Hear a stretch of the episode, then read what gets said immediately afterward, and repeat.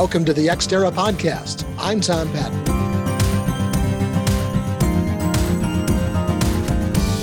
The Exterra mission is to explore and discuss the business of space and its effect on the national and global economy, as well as life on Earth. How does what happens in space affect your life every day?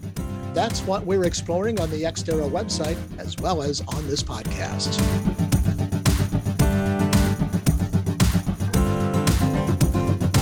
My guest is Blair DeWitt, CEO of Lunar Station Corporation, a startup that provides cutting edge lunar environmental intelligence that is critical for planning and executing missions on the moon. Blair, welcome to the program. Great, thanks to be here. Tell us, first of all, what is lunar environmental intelligence? So, there's a lot of information contained in the moon and those that are going to the moon need to have better access to it. One of the critical pieces is what's going on on the moon at any given moment environmentally. Where's the sun position? Where's Earth? What's the soil like? What are we going after? Uh, what's the terrain structure like? Those are all the environmentals. And then there's radiation and uh, mineralogy as well. So, how do you know what that is, I mean, very few people have been to the moon. and right. so how, how do you how do you how do you determine what those what those factors are? Yeah, um, fortunately uh, for us at this point in our history, the moon has been explored for about 60 years. Uh, it's been explored in the 50s in the lead up to uh, Apollo and actually putting humans on the surface of the moon. And that exploration has continued, even though humans haven't been on the moon since the mid 70s. So, all of this data that's getting generated from satellites, uh, other uh, automated landers, gets accumulated and stored. And uh, for us in the US, it's stored in the NASA Planetary Data System. And that means that there's a huge repository of raw data in there that can be pulled into an environment using cutting edge analytics, have better insights. And there's still um, currently the Lunar Reconnaissance Orbiter that is still generating new data. Now, it's a singular device, so the rate of new data is uh, somewhat constricted, but that's about to change. Tell us a little bit about your background and how you came to found the company. Absolutely. Uh, so, my career sort of bookended with aerospace.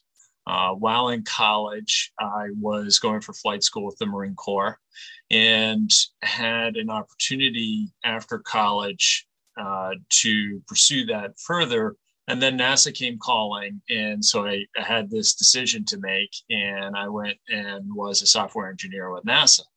At the time, Hubble was already deployed on orbit and needed some repairs. We were focusing on Space Station Freedom. So there was a lot of activity in low Earth orbit at the time.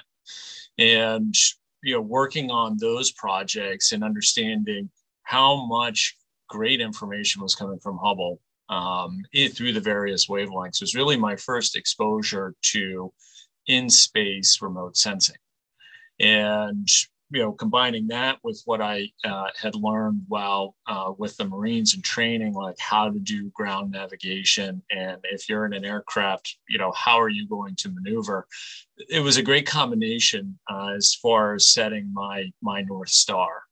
Um, then the mid '90s, uh, Silicon Valley came calling, and I, you know, left government and went into pure high tech. And I spent decades in pure high tech. And it was great. What an exciting time to be there in the dot com bubble. Uh, it was craziness. You couldn't define the market, but the market was being created as these uh, companies continued to put um, really what we take for granted today is the internet uh, really sort of organizing it at the time. So it was a fascinating experience to go through. Um, and then, as most people experience, you, you stay on a certain career path for a certain amount of time and, and you start looking around like, okay, I got this. What else can I do? And some people call that a midlife crisis. Uh, sometimes a, a, sports car or a new hobby takes care of that. For me, I decided to go back to school. Hmm. and and so in going back to school, uh, I had a particular interest in okay, what has been happening in space, and to my pure delight was new space, and so really got into it and uh, hadn't looked back. And so while on the campus, uh, while I was doing my master's, started looking at the economy of new space and that there were these different economic zones um, being established. The low earth orbit middle uh, mid earth uh, orbit geostationary orbit and then there was this lunar emerging. And i said ooh that's an interesting emerging market. I'd already kind of gone through that uh, and so i started uh, exploring more and more about the lunar uh, economic zone uh, that was really eh, very nascent and um, all of a sudden started really uh, uh, organizing the entity that is Lunar Station Corporation on, on campus. And uh, upon graduation, um, launched the entity and you know, here we are six years later. I have to ask when you were in flight training in the Marine Corps, did you have designs on being an astronaut? Were you hoping maybe to one day fly in space? You know, actually, even before I figured out I wanted to be a military pilot, I wanted to be an astronaut. So mm-hmm. it was always sort of baked in that my path to space was something that was just ingrained in me as a child. And, you know, the opportunities that space holds is greater in aggregate than the opportunities on Earth.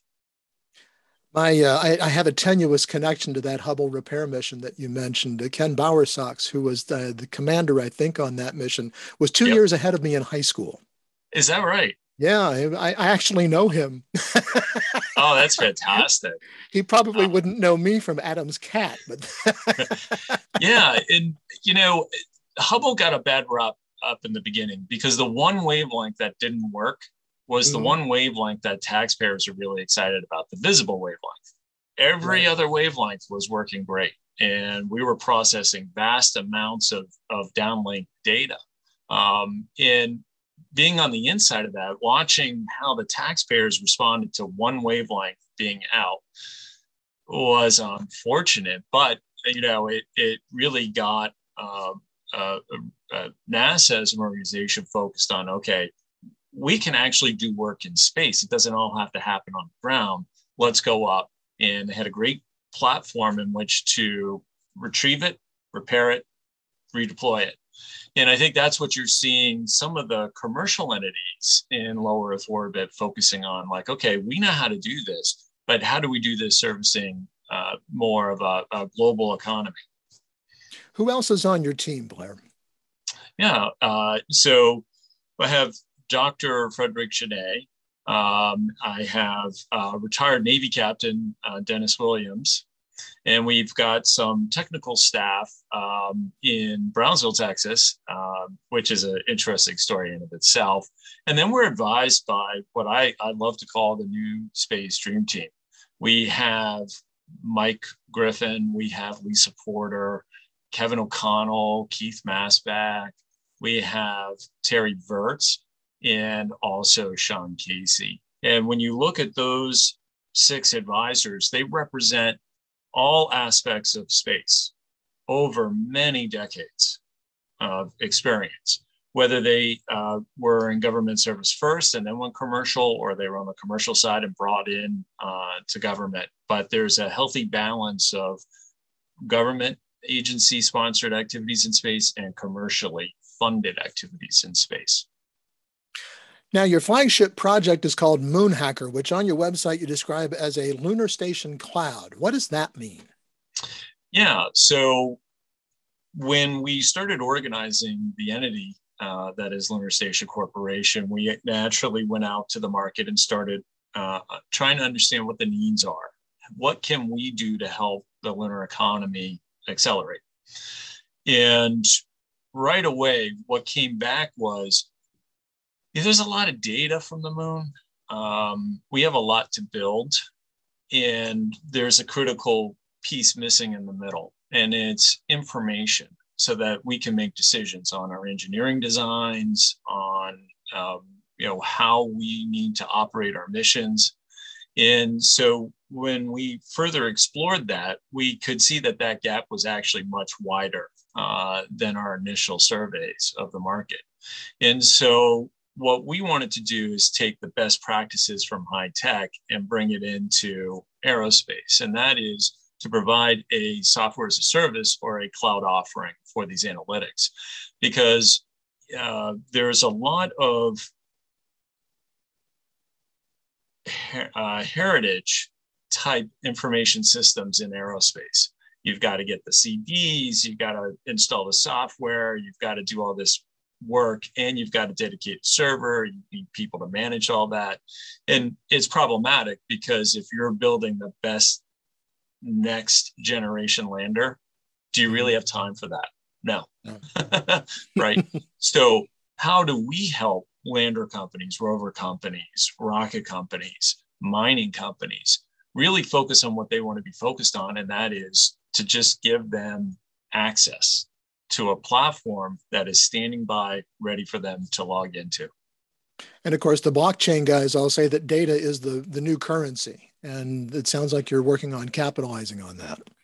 Absolutely. And, you know, there is not much difference in how the moon is going to grow as part of our uh, experience as a species, uh, no different than crossing a big ocean and mm. finding uh, a new island. You know, when you think about humans over millennia, over millennia, there's this reach. And how you reach initially is uh, with uh, a, a, sort of king or queen's blessing. And right. after that, there's a pause.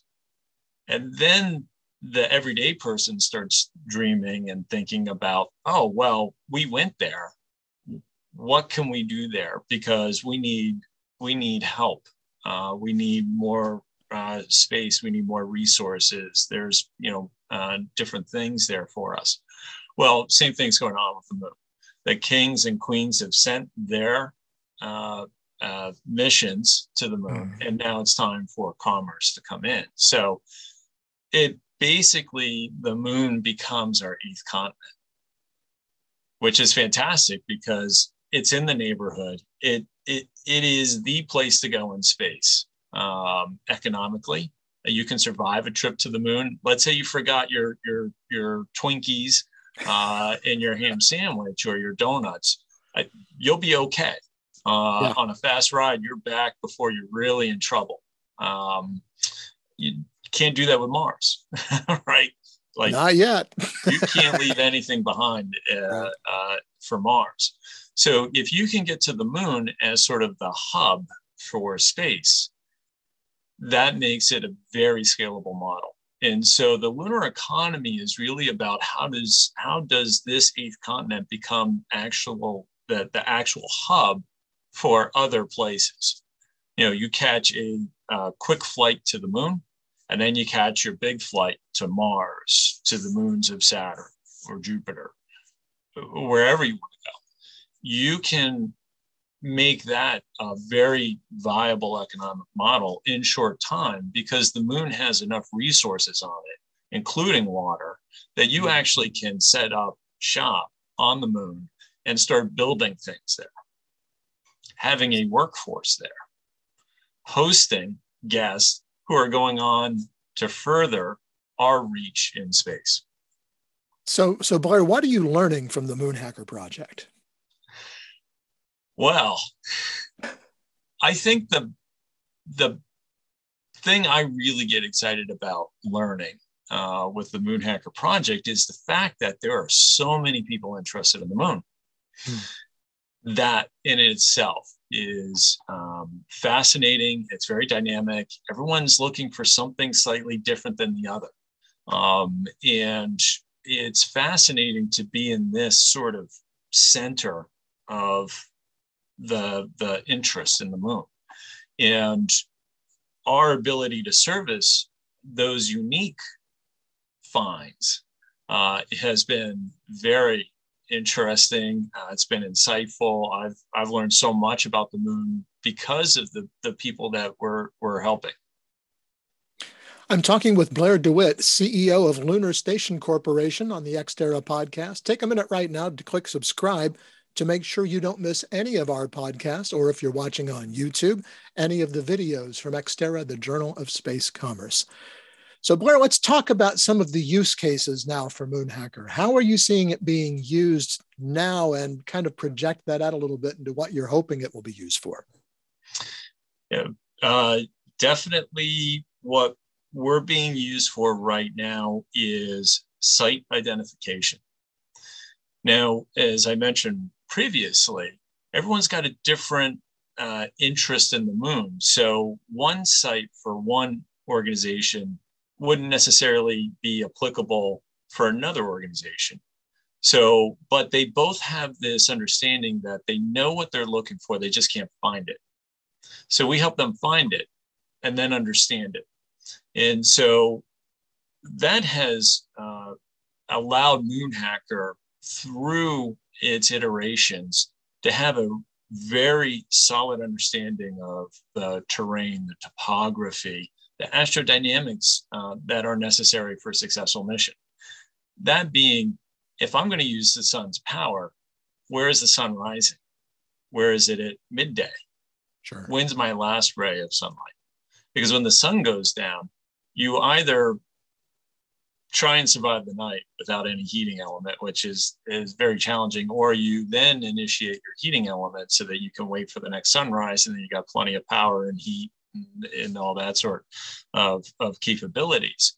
Uh, so understanding those dynamics are you can you see earth directly so that your communications is really the traditional i see earth i talk to earth earth talks to me or are you going to have an obstructive view of earth therefore you need a relay uh, communications right. network available to you so those are also important considerations for a, uh, a desirable site uh, radiation exposure, not just galactic radiation, but radiation that actually reflects off the surface or albedo uh, based radiation. And that is topography um, uh, centric.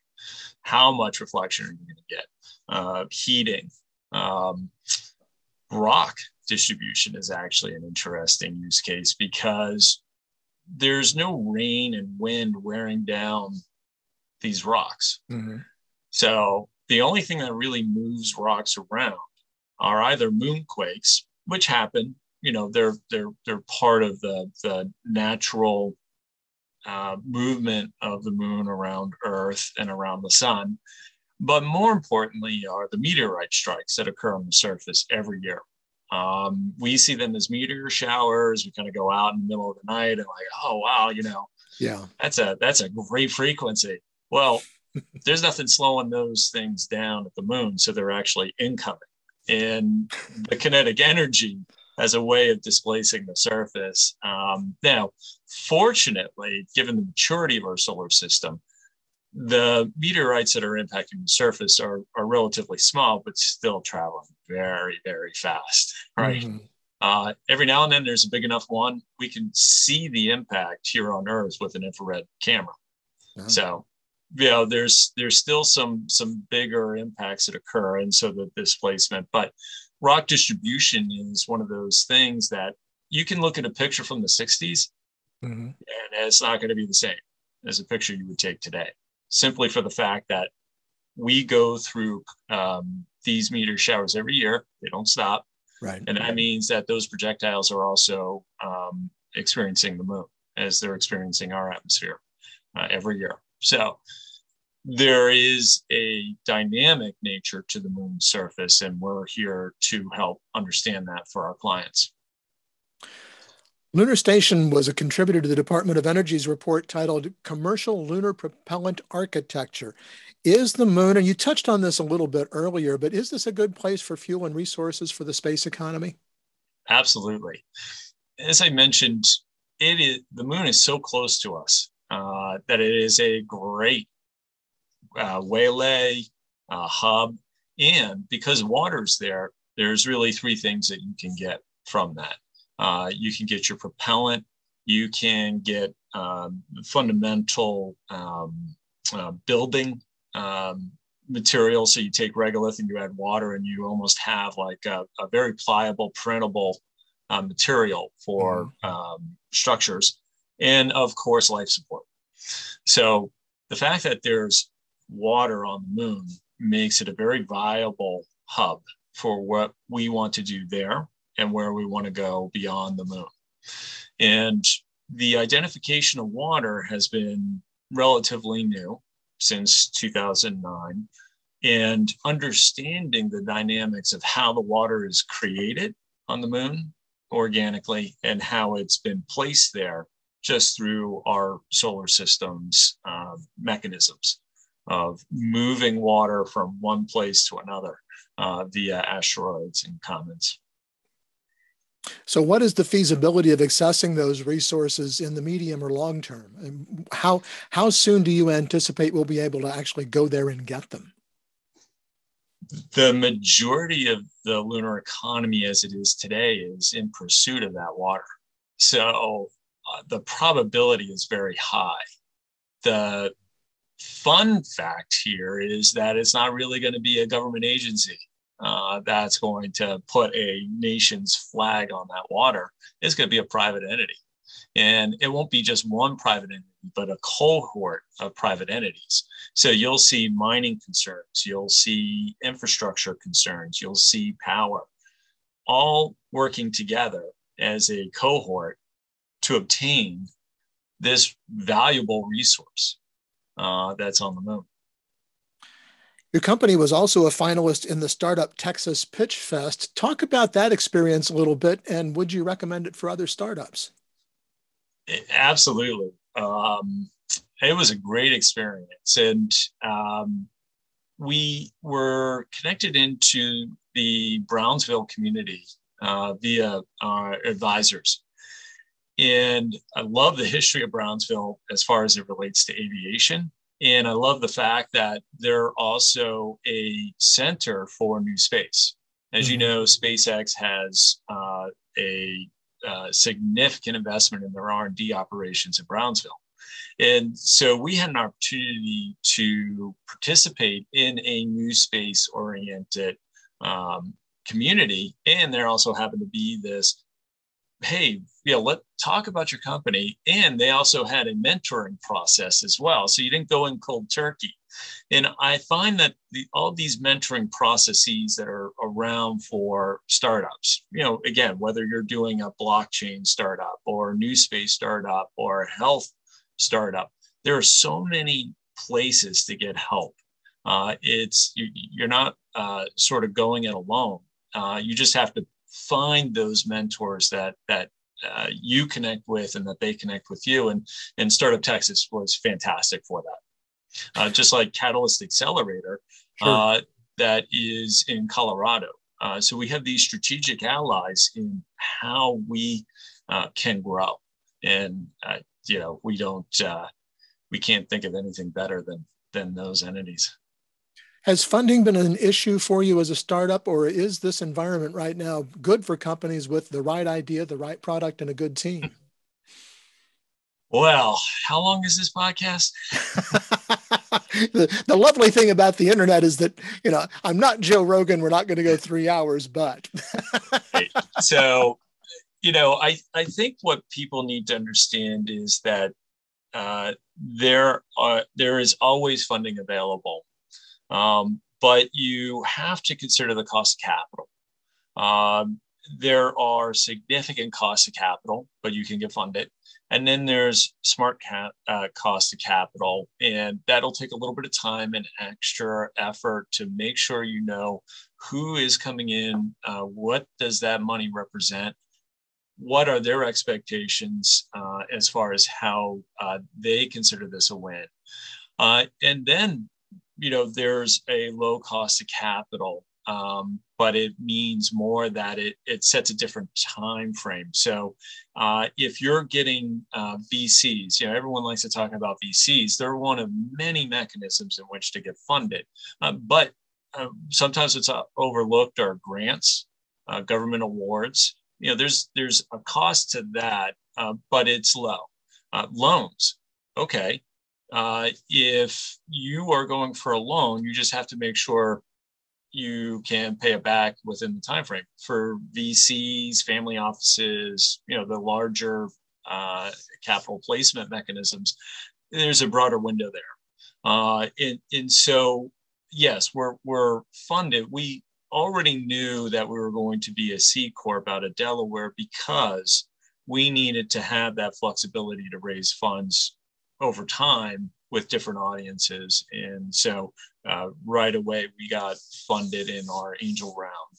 Um, and, you know, our ability to have that flexibility and evaluate various costs of capital have been because we started the entity in the right form. And so for any entrepreneur listening, that is a critical phase. You know, do you want to be a sole proprietorship? Do you want to be an LLC, an LLP, an S corp? I see These are really important decisions in the beginning because it has a, a, a contributing factor to the cost of your capital. Sorry. I, I, tried to abridge it. no, I, I, get it, and I know you're you're a software engineer, not an economist. But is it? Are we in the kind of an environment right now, as far as the economy is concerned, that that you feel like new space is going to continue to have those kinds of opportunities or is the money going to dry up? That's a great question. You know there are certain parts of new space where the market is getting uh, well defined so now you have a strong basis of comparison and capital is um, judgy. They will compare you with whatever they have available. And the more a market grows, the more comparables they have, and therefore, but for the founders looking for funding, they have great models to follow to build on.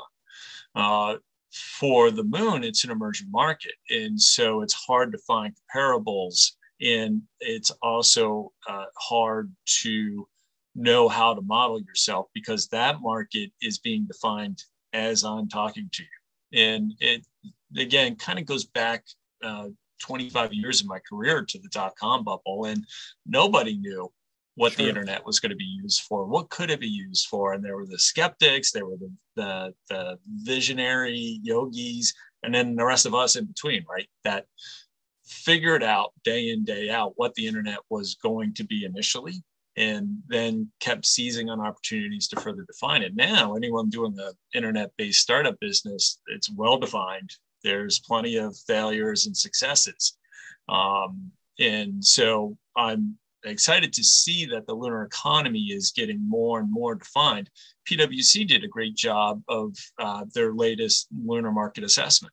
Um, I think they were absolutely accurate in how they broke it down, uh, the estimations of value for the various uh, sectors and submarkets within those sectors. So that's, that's a big a, mechanism. I think that's an interesting analogy. I was working at C-SPAN during the the mid to late '90s when when internet video was first starting to come on, and yeah.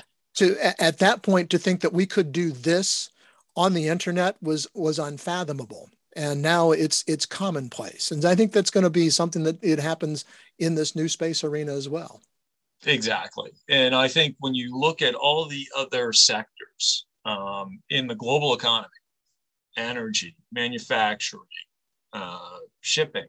There's been these revolutions uh, that have been disrupting, but enhancing. And I think it's now aerospace's turn. And that new space really is a disruption mechanism. It's not a um, it's not a litmus test if you're cool or not. It's can you come in with a new approach and how effective is that new approach in advancing the market? And i we saw this in the dot-com era you know there were heritage um, computer manufacturers and software mm-hmm. makers. And then there was this crazy bunch of people doing new weird things. And that interplay between what had brought the industry to that point and what was going to take it that much further is where aerospace is.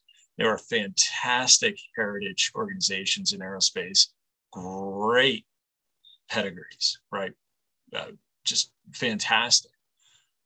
But now there's this whole new slate of new entrants coming in doing things differently and shaking it up. So you have this really interesting and i don't like the term old space. I mean that yeah it's not because i have gray hair. I just think heritage is important and heritage is earned. And i think that's an homage to the companies that really have brought the industry to this point. So i like talking about heritage space and new space. Uh, i don't like talking about old space because mm, it's not interesting. Um, but where the industry goes from here is really exciting because it's confusing. And that's which, very good. Which is a great lead into to the last question. And we are just about out of time, but look out, Blair, if you will, the next 10 to 15 years in space commerce and lunar station's role in it and tell us what you see. Uh, man, amazing question. So I see us having a supply chain that's healthy and vibrant to our eighth continent. And that the eighth continent is able to provide more for us here on Earth and give more opportunities to more people there. And that the supply chain is so vibrant that it expands our ability to obtain Mars, the moons of Saturn, other places in our solar system, and maybe beyond. So that in the next 10 to 15 years actually is reasonable because we're not dealing with a single space agency run by taxpayers. Mm-hmm. We're talking about a global economic engine. And when that global economic engine gets turned on, it accelerates. And our role in that is to make sure anyone that wants to participate in the lunar economy has the best information possible so that they can make the best decisions because we want them there. And very early on in, in, in late 2015 or early 2016, when we were really organizing, that's what we felt our calling was, was to help everybody have a great mission to the moon. And our part is to make sure that they have all the information they can want to make the best decisions possible. Going to have to leave it there. Blair DeWitt is CEO of Lunar Station Corporation. Blair, thanks for being with us on the Exterra podcast. That's going to do it for this edition of the Exterra podcast. Check out our YouTube channel and be sure to click on subscribe so you can stay up to date on developments in space commerce and be notified when we post new videos. You can also get daily space commerce news at exterrajsc.com. And one thing more, be sure to connect with us on LinkedIn and follow us on Twitter at ExterraJSC. Until next time, I'm Tom Patton. Thanks for joining us.